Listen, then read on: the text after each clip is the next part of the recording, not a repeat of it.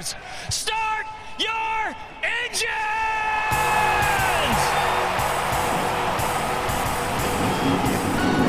Welcome to the one place everybody wants to be Victory Lane, your source for news, analysis, discussion, interviews, and more from the world of NASCAR. Now, here's your host, Davey Segal. Welcome back, party people, to the place everybody wants to be. You know it, you love it. It, of course, is Victory Lane. Today is episode 187. And as you see from the episode title, no, it is not the state. No, it is not the country. It is the superstar, Georgia Henneberry. She is our guest today. I kept joking with her in our chat, but she legitimately, literally covers so many different forms of racing, so many different series, so many different cars. It makes my head spin and I can't think straight. And I, I marvel at how she does it at such a young age and does it so well. So was happy to chat with her. I'm glad that she was able to carve out some time out of her busy schedule as she's in Detroit uh, this weekend for IndyCar. We're also going to be talking some suspensions on the crew side and also on the driver side as it pertains to what we saw this past weekend at Charlotte Motor Speedway. Also going to get into Gateway. That's where we are headed this weekend. But of course, before we do any of that, we got to pay homage to the number 87 this week. Papa Segal, I believe, is back from his adventure in Europe, and he has us covered this week. What you got? Thank you, Duve, and welcome everyone to episode 187. Last time through the numbers, we gave props to Hall of Famer Buck Baker. This week, we focus our full attention on a man to whom we gave an honorable mention nod last time around. Joe Nemechek got his nickname of Front Row Joe from former teammate Wally Dallenbach Jr., who said he coined the name because Nemechek seemed to always be contending for pole positions in the late 90s. Funny, since he only scored poles 2.5% of the time, a total of 28 times over a Cup and Xfinity career spanning more than 1,100 races. Sure, impressive, but you thought it was more than that, didn't you? A more accurate nickname for him may have been Prolific Joe. Nemechek, I believe, currently ranks second all time in National Series starts in NASCAR. He was top of the pylon in 2019 after passing the King, but got passed himself in 2021 by Kevin Harvick, who's still racking up his numbers during this, his final year. Nemechek's career spanned 24 years in the Cup Series and 29 years in the Grand National, Busch, and Xfinity ranks. Sure, a few of the later years were spent starting and parking in the Cup Series to fill out the field, but you don't get to run that long without having the goods. Nemechek did. He won four times in the Cup Series and 16 times in Xfinity, including a Busch Series championship in 1992.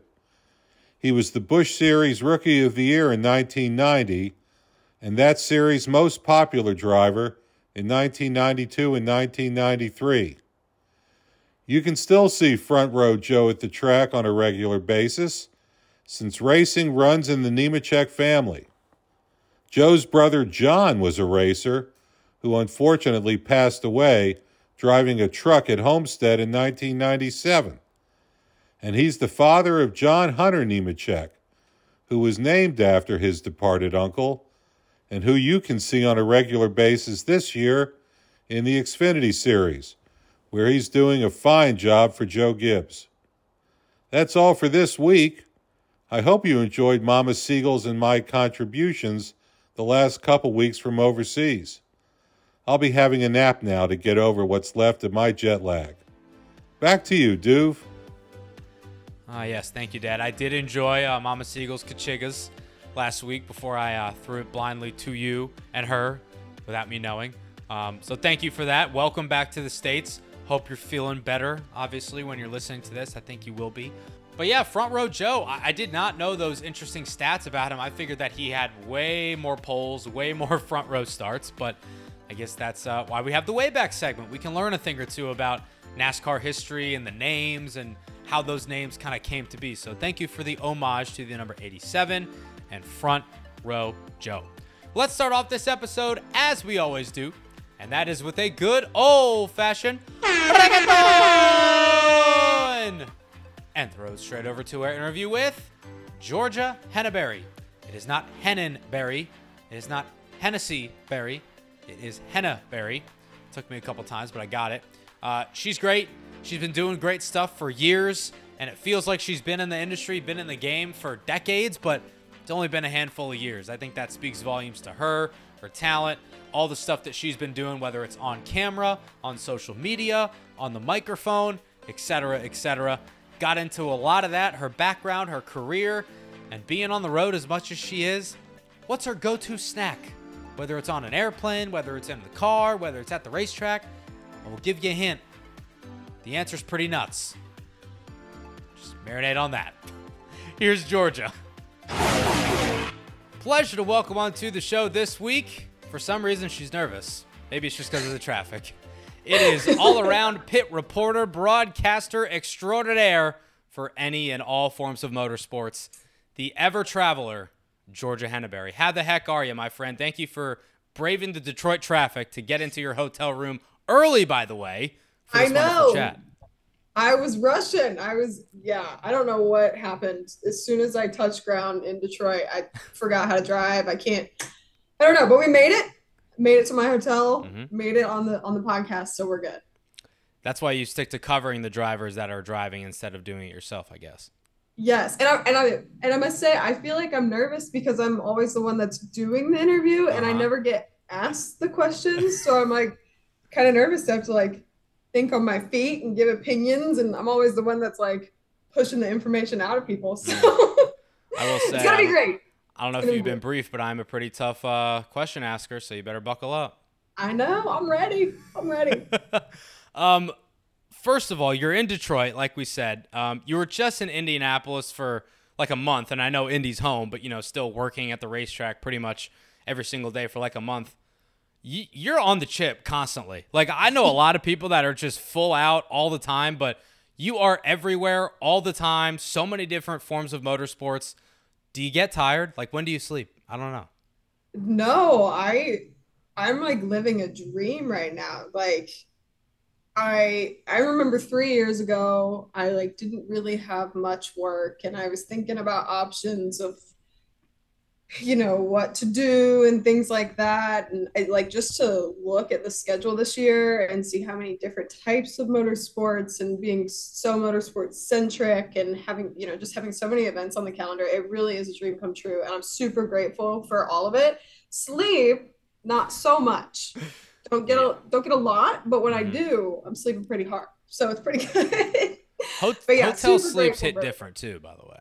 Right exactly. Month of may sleep hits different because like you said we were at the track you know anytime cars are on track we're there. And pretty much any day that cars aren't on track we're also there. And yeah. so um that sleep hits different. You're getting some good z's when you when you lay down. And you got to sleep at home for pretty much the whole month since you were there right? Right. Yeah indy is home now originally from st louis but made the journey up st louis or to indianapolis not too long ago. So i'm really digging it so far when did you move up there? Well, so I finished college out um, at IUPUI, which is downtown Indy. Mm-hmm. But so I kind of moved up there my junior year of college, but then COVID hit my senior year. So then I moved back home for a little while, finished out college mm-hmm. through COVID, and then moved up full time post COVID. We'll get to your time at IWPUI, and yes, I will exclusively call it IWPUI, uh, even though you are a grad. Is that okay?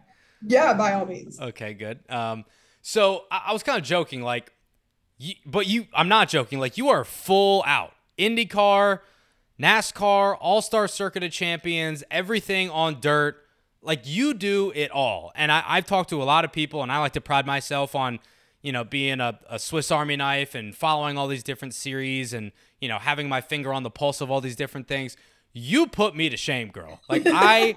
I I physically and mentally cannot understand and fathom all the different things that you do and I'm not trying to blow smoke. Like I every time I see you posting something or you're somewhere or you're doing something, I'm like, I didn't even know this series existed. Like what I, I don't get it. How do you keep it all straight when you're covering all these different series, all these different forms? Like it just makes my head spin.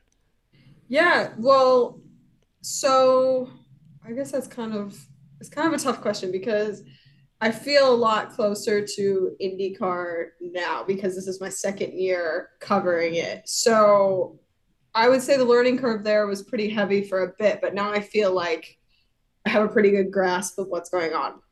Right? Like second year, had a year under my belt to kind of really, really, really get to know the sport.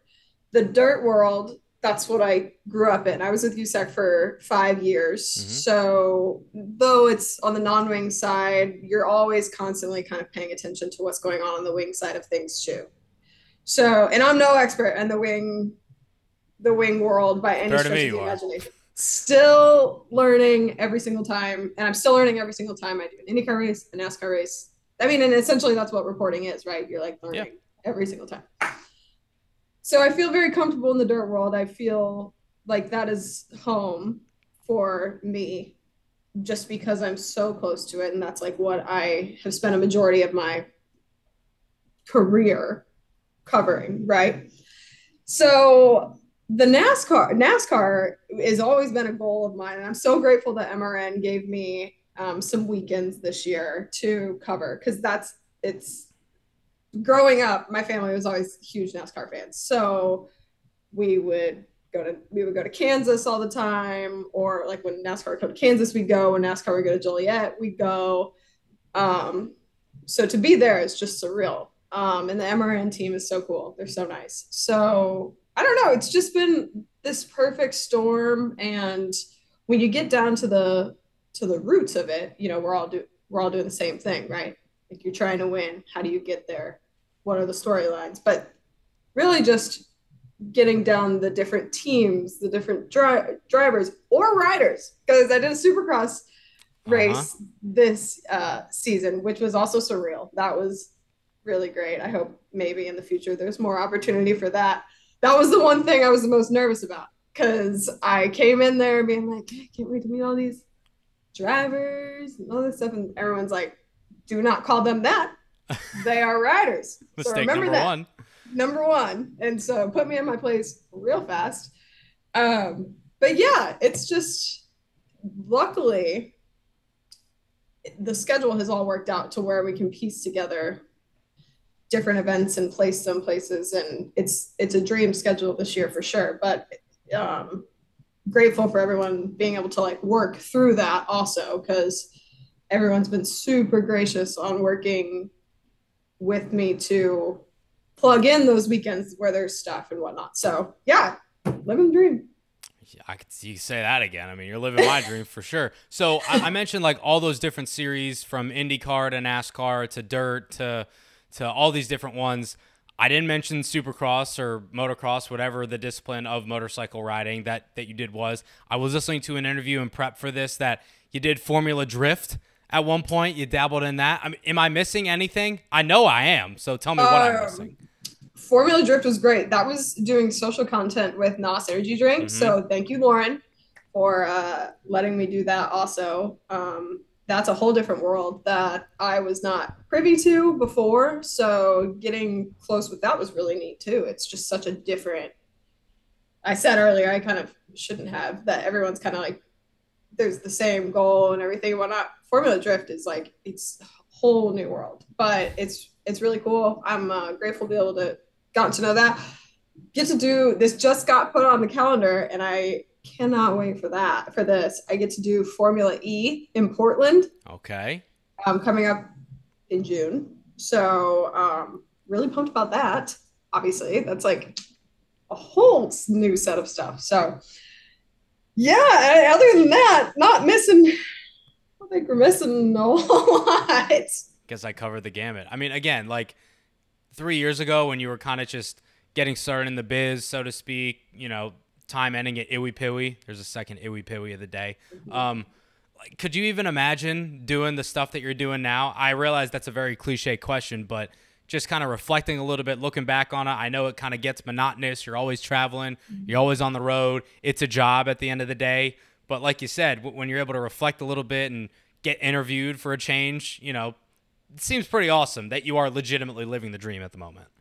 Right. Yeah. No, 100%. And I remember, oh, so like I said, super grateful that MRN gave me some weekends this year, but that it's kind of been a long road to get even with them because so I was in Charlotte for my original audition with them the weekend that NASCAR kind of essentially shut down for COVID in Atlanta.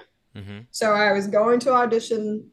I was going to drive down with um, Hannah Newhouse and Dillon Welch. We were gonna, all going to drive down to Atlanta, and I was going to get to audition. Not to say that I was going to get a job out of it, but at least got the opportunity to like audition for it. Um, was already there. Got the call that if you didn't have a card card or something like that, like you weren't going to the race. So that got cut off. Well, then obviously everyone knows what happens after that.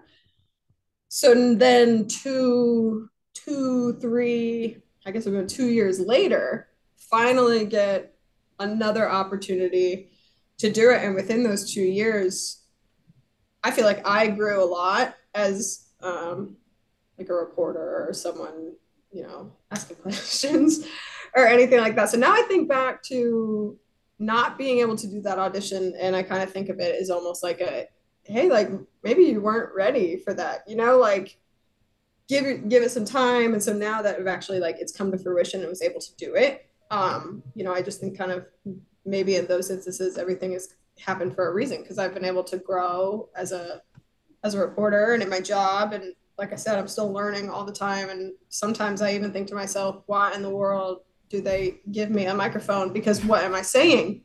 You know? Join the club. But but um, yeah, it's kind of crazy just thinking back to two, three years ago and being super unsure of what was ahead. And I would say I want to keep going. You know, I want to keep doing as much as possible, working my way up.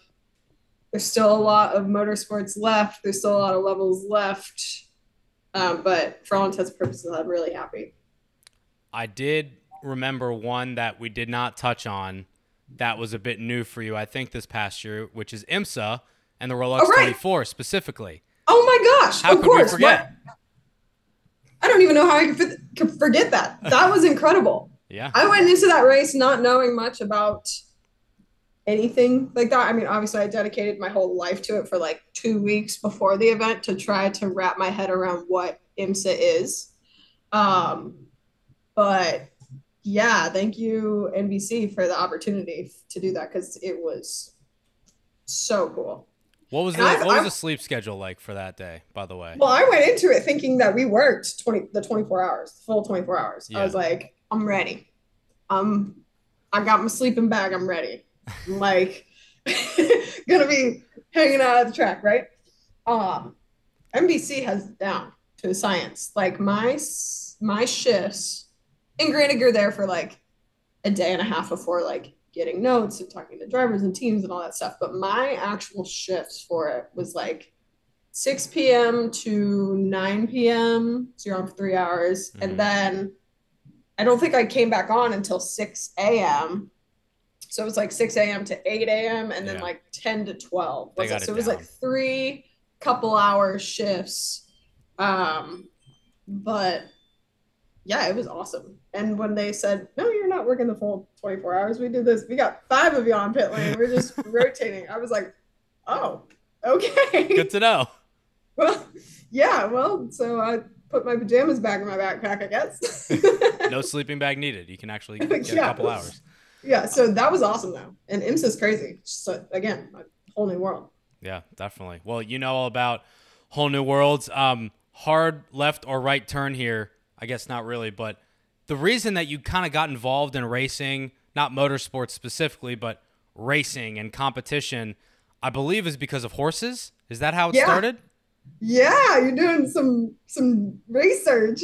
Um, yeah, my mom raced uh, horses. She barrel raced, so all Western style, kind of like rodeo racing. Um, not like jumping or anything. It's barrels. So you do the yes barrel racing. So she did that. Um, we grew up around horses. Like I mean, I think I was riding horses by the time I was like three. Wow. Uh, we rode all the way up until I started racing horses probably when I was like six or seven, and then did that all the way until I was about 13, 14. And, uh, you know, as we know, horses are, motorsports is expensive, but horses are also expensive. And so we had to sell our kind of lives there um, and start over. But my family was always super into motorsports also like like i said we were nascar fans and and whatnot so i just remember like sitting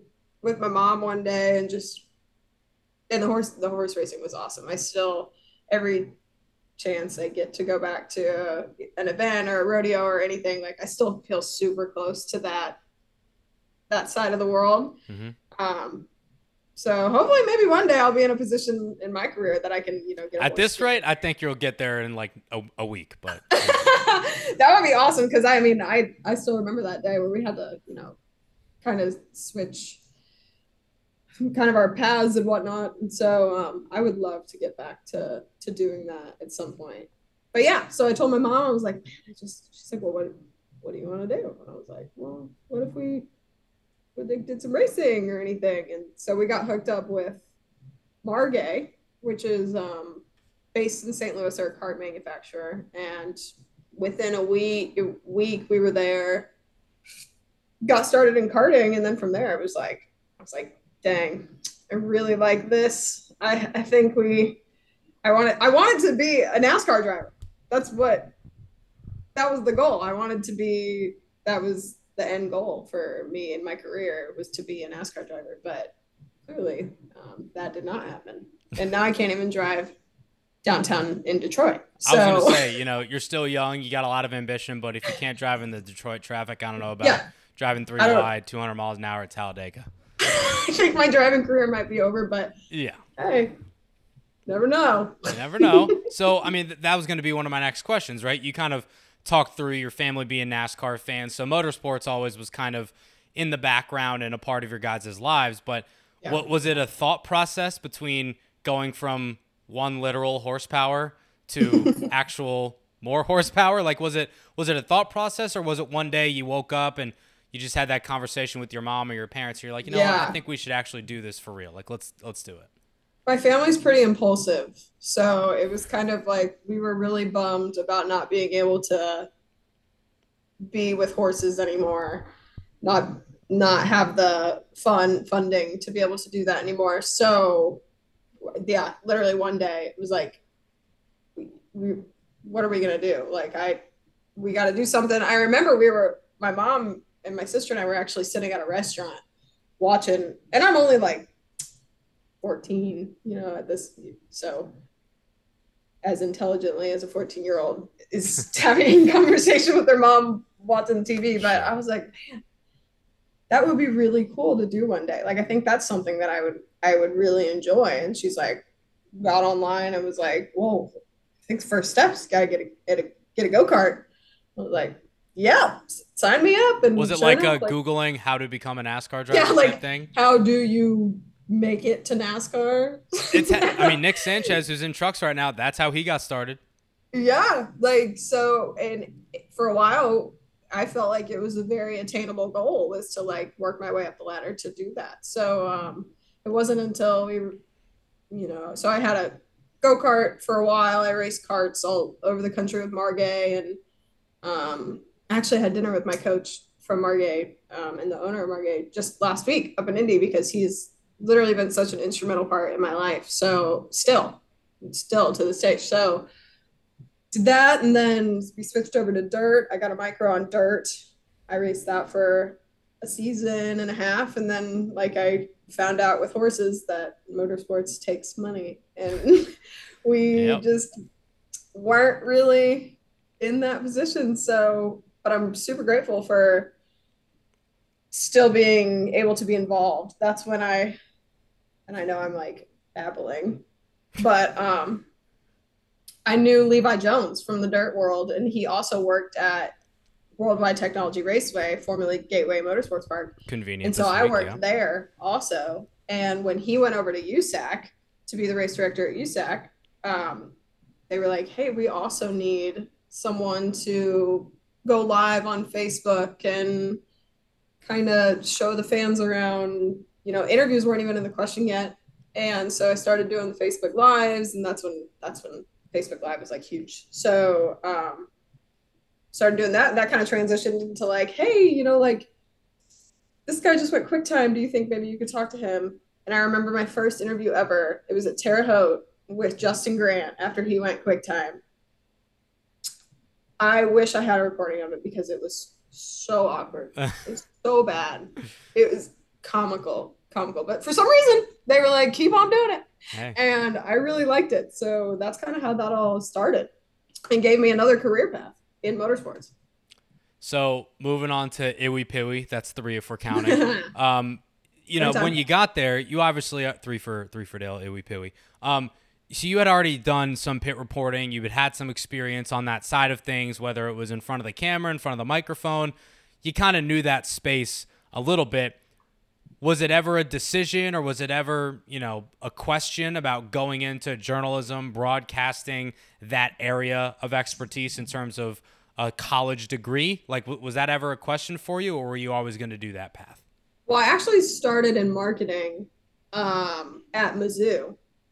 Oh, And I was driving back and forth to Indianapolis like every weekend working for USAC. So it was like six hours one way, like every weekend. I'd like get done with my classes on Thursday. I didn't have class on Friday. I remember specifically for racing.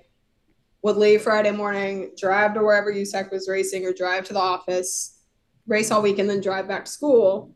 And so finally I was like, "Man, I just not really feeling that doing that all the time. But I I, don't blame you. yeah, don't really love that. So um, then I transferred to a school in St. Louis called Maryville, and I was still in marketing there for a semester. Um, I am horrible at math. Like Join the club. it's embarrassing how bad I am at math. I've So had I've mar- had breakdowns from you know math classes and homework, like literal breakdowns, tears. So I'm glad that's behind us.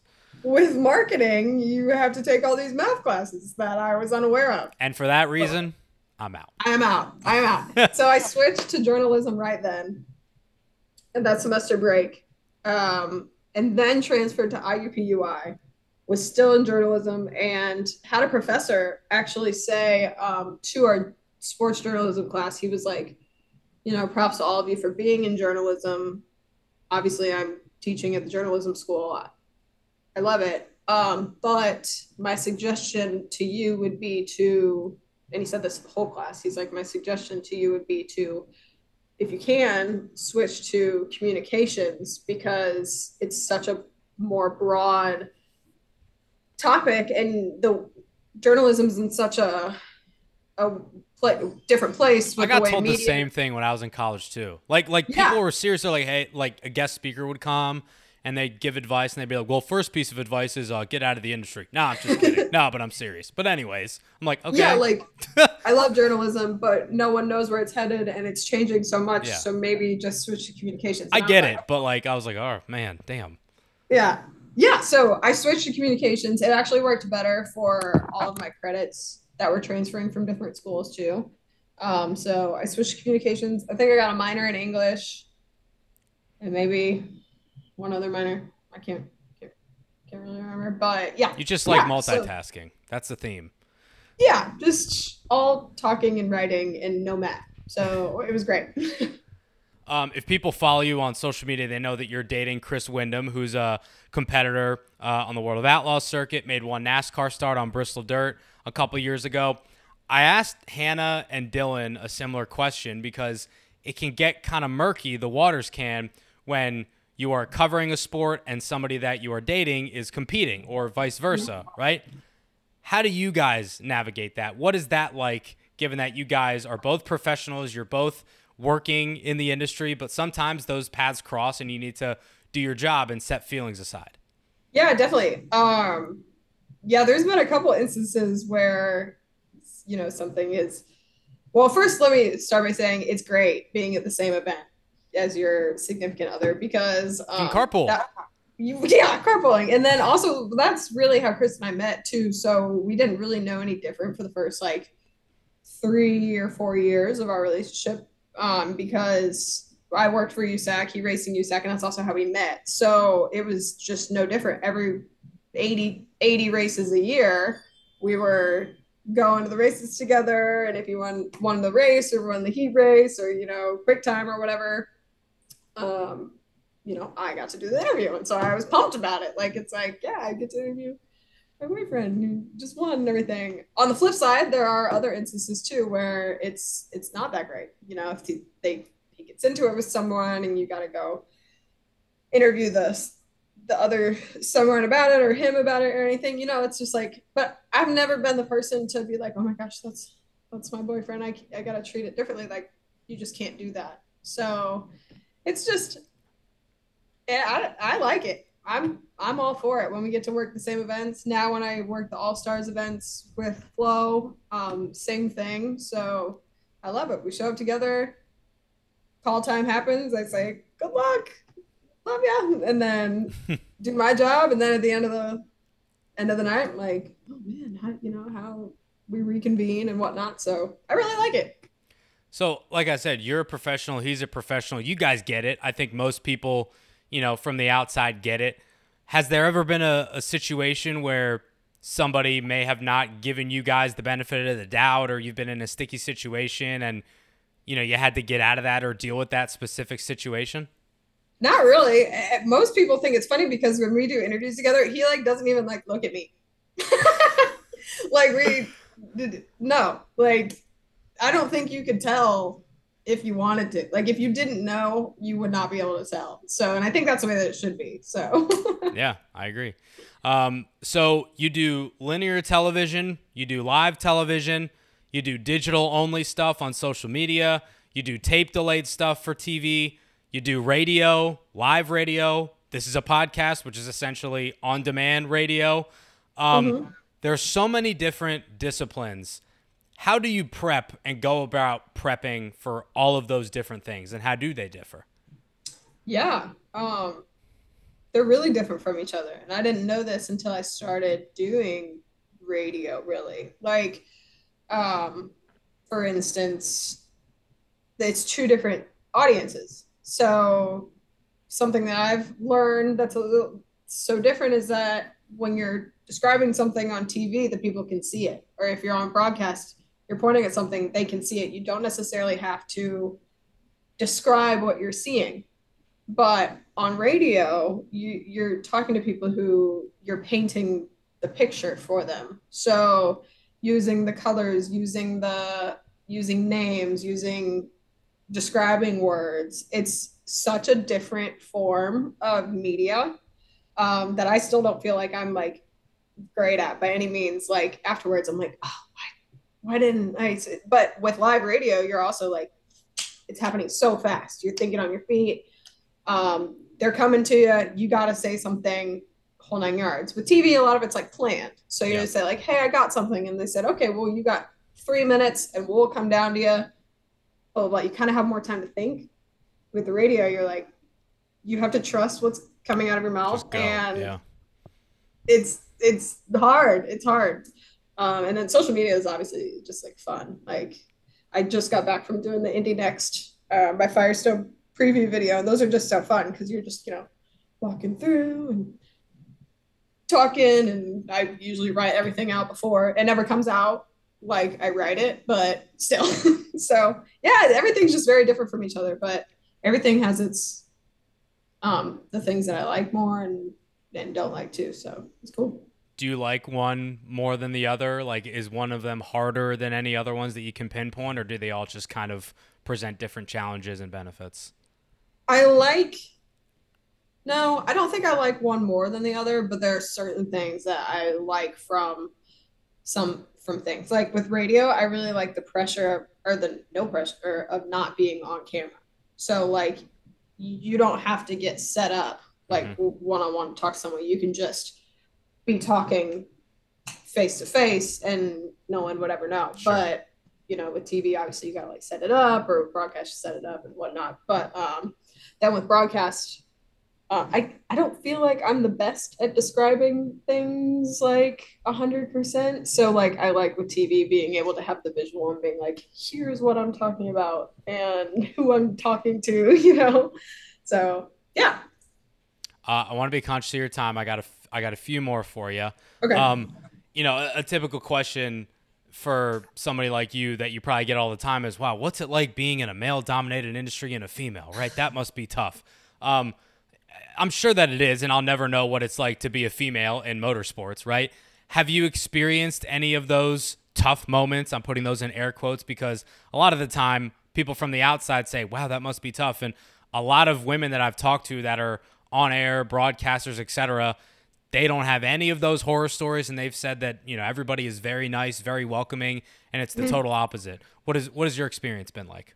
Yeah, I think aside from just like the typical super creepy like interaction occasional interactions, like nothing is really ever like I don't think that I've ever not gotten a job because like I'm a female. Like I think I I don't think that's and I could be very wrong and there might be people that that disagree with that, but I don't think that's as much of a factor anymore. I think that if you are dedicated, you know, to what you do and put in the effort and really show that you want to be there, then that's going to show no matter what, male or female or you know whatever.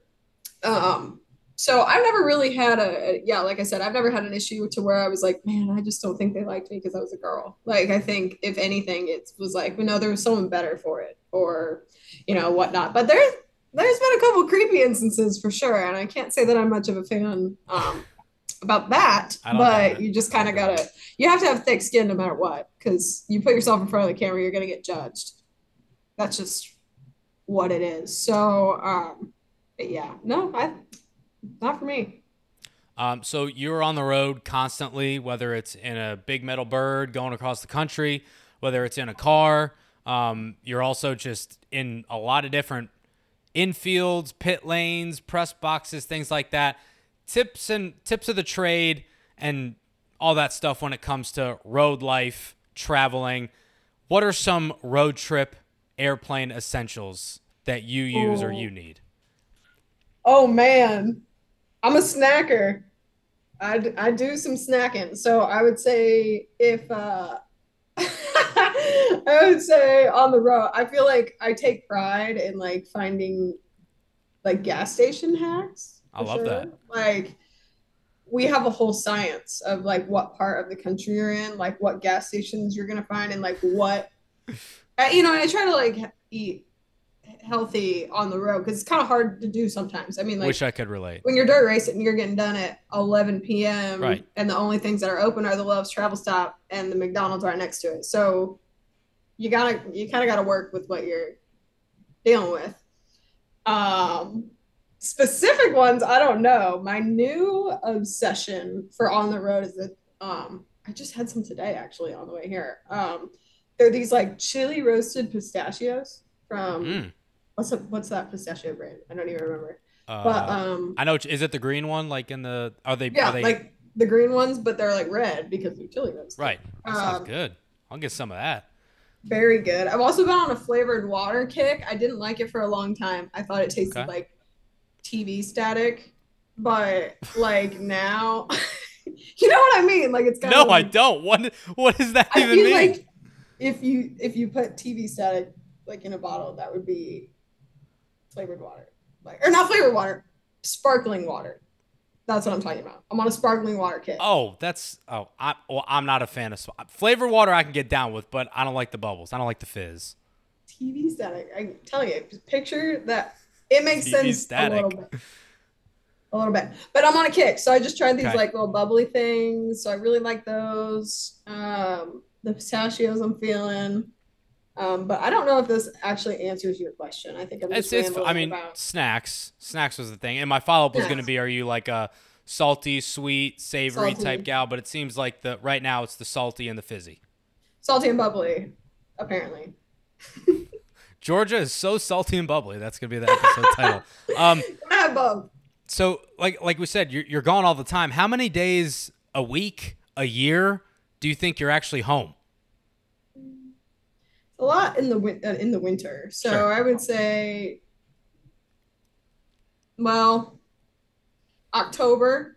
There's not a whole lot going on on on my specific schedule. So like October, home a lot. Um, it's my favorite month out of the year, so I'm pumped about that. Um, December home, but like you're also traveling for family and stuff like that. Um, January's Chili Bowl, which Mhm. takes up a decent amount of time. I mean, it takes up a week of your January, and then so I would say March, October, and December would be like when you're home. But then other than that, it's kind of just like stopping in and feeding or watering the plants and going to the next place. Can't forget about tuna. And Tony, my sister just moved up to Indianapolis, so she's she's been the biggest help with tuna. I was gonna say, so she uh, probably takes care of her. Yeah, yeah. So that's amazing. He also stays with our good friends Kim and Jason, um, who are super involved in the sprint car world. And then um, he goes down to Nashville and stays with Chris's family a lot. So yeah, he's the best. He's my little man. You know, some people say that you may be a social media influencer. I think people just go to your page for him. I, and that that's totally fine. And I more I- power to him. I love that. Um, what's up with St. Louis pizza? That that's where you're from. That's where NASCAR's at this Imo's? weekend. I, I've never had St. Louis pizza, um, Well, and to. I don't understand like what the deal is, what the hype is, whether it's a thing or not. Like, educate me. Um, so I believe that you're referring to Imo's Pizza. So that would be like the St. Louis brand. Keep talking. I'm gonna Google it. per se. So Imo's makes their own cheese. It's called Provel cheese. I personally think it's one of the best cheeses ever. Um, and I'm not even being biased from St. Louis. Like it's it's good cheese. Imo's Super pizza. thin, real crispy. Um, I don't I don't even particularly like love that kind of pizza over other pizza. I love all pizza. Um, but Imo's Imo's is pretty dang So, good. so is, is St. Louis style pizza just is like what what makes it different? Well, It I think it's cheese. to me. I think it's Provel cheese. So the cheese is what sets it apart. Okay, Yeah. I give it a shot. I think that you should. Are you going to St. Louis this weekend? I'm not, unfortunately. I wish I was. And if I was, I'd have me some Imo's. But someone's gonna have to bring you a frozen one back. Please. I, I will take it. Well, you're in Detroit this weekend. Have you had Detroit style? I didn't even think about that. I'm gonna have to. Have you ever? Is that that's like deep, right? It, it's like, it's not deep, but it's thick crust, but it's cheesy and crunchy and chewy and doughy at the same time. Like the cheese is baked into the crust and the sauce is on top of the cheese. Oh my God. Like a Oh Jets pizza. Is it You say Jets? Is Jets Detroit song? Yes. Yes, it is. Yeah, I like Jets a It's lot. so good. Oh my God. Not compared to Imo's, but Fair. I do like Jets. I'll allow it. All right. While while we're on the um the topic of food, since you're now an Indianapolis resident, I don't know if you went when you were at IUPUI. That's four, by the way. Um, St. Elmo's. I've never been. I'd love to go. If and when I get out to Indy sometime this year, next year maybe, I will go. Um, is it worth the hype? Yeah, yeah, for sure. Okay. Yeah, absolutely. No, there's not a single question. How It's spicy is the shrimp cocktail? It's it's not even spicy. I don't even know the word to Hot like. take. it's I don't even know the word to describe it because like it burns. It's not like oh this is like crushed red pepper. It's like no like I can't breathe. Like it's going up my nose. I can't breathe. Sure, spicy. sure. But it's only a split second.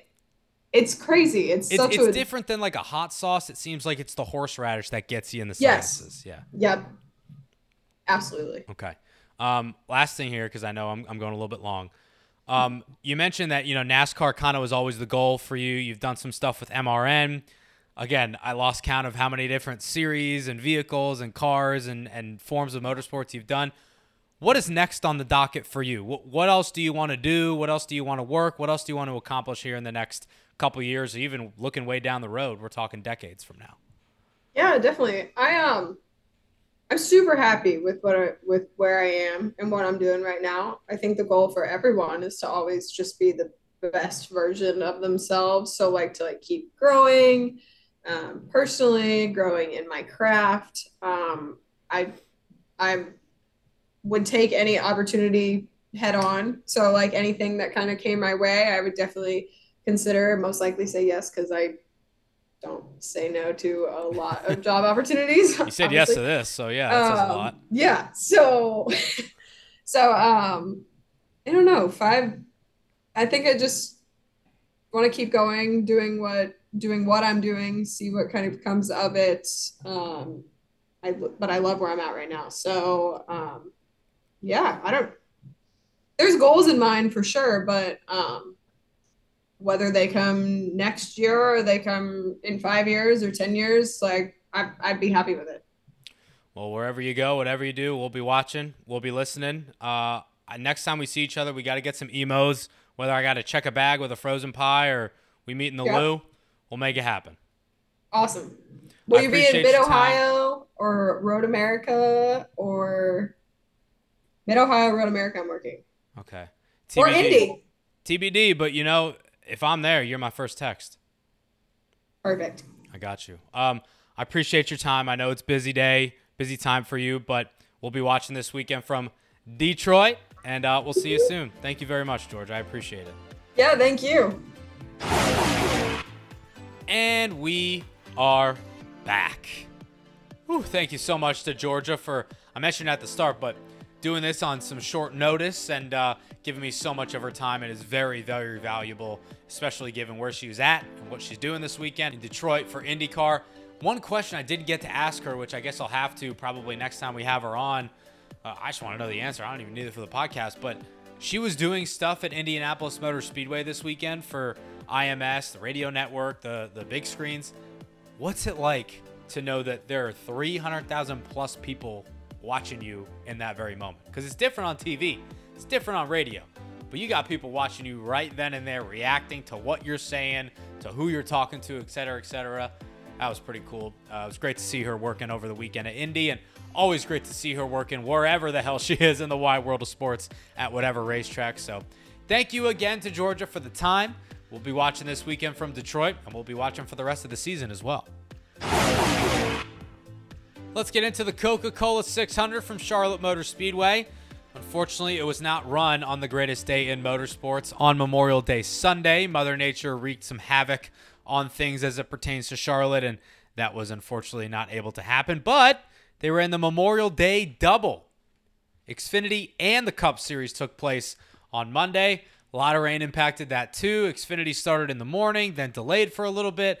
Then Cup ran the entire race. There was a delayed in the middle as well. Then Xfinity finished at about oh midnight, 1 a.m. or so. Um, it was a lot going on, but a lot of racing on a Monday, not a bad thing. Just unfortunate that it had to happen when it did. But Ryan Blaney, he's the man that comes through with the dub, snaps a 59 race winless streak in order to do it. Big win for a lot of reasons for YRB. Gets him into the playoffs, snaps the winless streak, and a big feat for Roger Penske. First time in the captain's history that he has swept Coke and Indy in the same weekend, almost on the same day, but that is huge. Josef Newgarden obviously winning the Indianapolis 500, the captain's 19th Indy 500 win, and Ryan Blaney winning his eighth career Cup Series race at Charlotte Motor Speedway. That is a big deal as well. And almost a bigger deal, I would say, is that Ford was good. I I will completely put my hand up and say I was wrong. I was on Best Bets Sunday on BetQL with my boy PJ, and I said, if you're going to do one thing, stay away from the Fords. Do not touch Blaney, Keselowski, Harvick. Don't touch them. They ain't going to do nothing. And lo and behold, Ryan Blaney in a Ford wins the race. Won a stage as well. Kevin Harvick was running up front, led a lap or two uh, after starting second, going back to 30th, then working his way back up to the lead. Um, so I will put my hand up and admit I was totally wrong on that one for sure. But it's good to see Ford showing some speed and showing some signs of life. They have not had a great start to the year by any means. So was happy to see that. William Byron finishes in second, Martin Truex Jr. third, Bubba Wallace fourth, and Tyler Reddick came home in fifth. First top five finish for 23XI Racing. or first time, I should say, that they put both cars inside the top five ever. So that's really impressive in a points paying race because they did it at the All Star race as well. So good for them. Good for Ryan Blaney. A feel good win. You could tell it meant a lot to him, showing that emotion on the front stretch with Jamie Little saying, you know, sometimes you doubt yourself. You wonder, are you ever going to win again? I had no doubt Ryan Blaney was going to do it, and it was good to see. Something that unfortunately was not too good to see was uh, what happened between Chase Elliott and Denny Hamlin coming off a of turn four on the front stretch. You guys have seen it by now, obviously. You guys have heard the ruling that came down. Chase Elliott, NASCAR's most popular driver, suspended for one race due to intentionally wrecking Denny Hamlin at Charlotte Motor Speedway. I got to say, I'm a bit surprised that they did it just because it is Chase Elliott, and I don't want to be one of those conspiracy theorists and oh NASCAR ain't gonna do nothing. He's the Wonder Boy. They ain't gonna get that. They ain't do it to Dale Jr. They ain't not gonna do it to Chase. Well, they did. So all those people can kick rocks. No offense. Um, I was just a bit surprised that they pulled the trigger because the conversation from a lot of people, including drivers, you know, Corey LaJoie for one, who we'll get to in a minute, was saying that I don't think that they should suspend him because it looks different. Bubba went down blatantly and turned him. Chase, in my opinion, it was blatant, but I take drivers at their words. They know what these cars are doing more than me. They are way better equipped to say whether or not something was or was not intentional. And while they did say it was intentional, he didn't think that it was as egregious of an act as what Bubba did to Kyle Larson. With that being said, I think NASCAR did make the right call. I, I thought he should be suspended for it. Not that my opinion matters one iota. Uh, and he was. So who's going to fill in for him, you ask? Well, I'm glad you did. It is that man, Corey LaJoie, getting a shot in a Hendrick Motorsports car. Remember, he gave that handwritten note to Rick Hendrick a handful of years ago. Even Corey said that he wouldn't have been ready for a chance should he have gotten it then. Well, he gets it now for one race. So we'll see what he can do with it. I'm excited to see what he can make out of that opportunity. Carson Hocevar also gets an opportunity of a lifetime. He's filling in for Corey at Spire in the seven car. So a lot of moving, a lot of shaking. It would have been Josh Berry because he is the contracted relief driver or substitute driver for Hendrick, but he's going to be all the way out in Oregon in Portland for the Xfinity Series. So there's just no chance that he can get back and forth to practice, qualify, race both events. So that's why Josh Berry's not doing it, and that's why Corey LaJoie is. But bottom line is NASCAR ain't playing. Chase is suspended. And oh, by the way, Another chase got hit pretty bad with a points penalty, too. Stewart Haas Racing hit with an L3 level violation for modifying a next gen single supplied part. And not just modifying it, NASCAR deemed that the part that they had in question was counterfeit.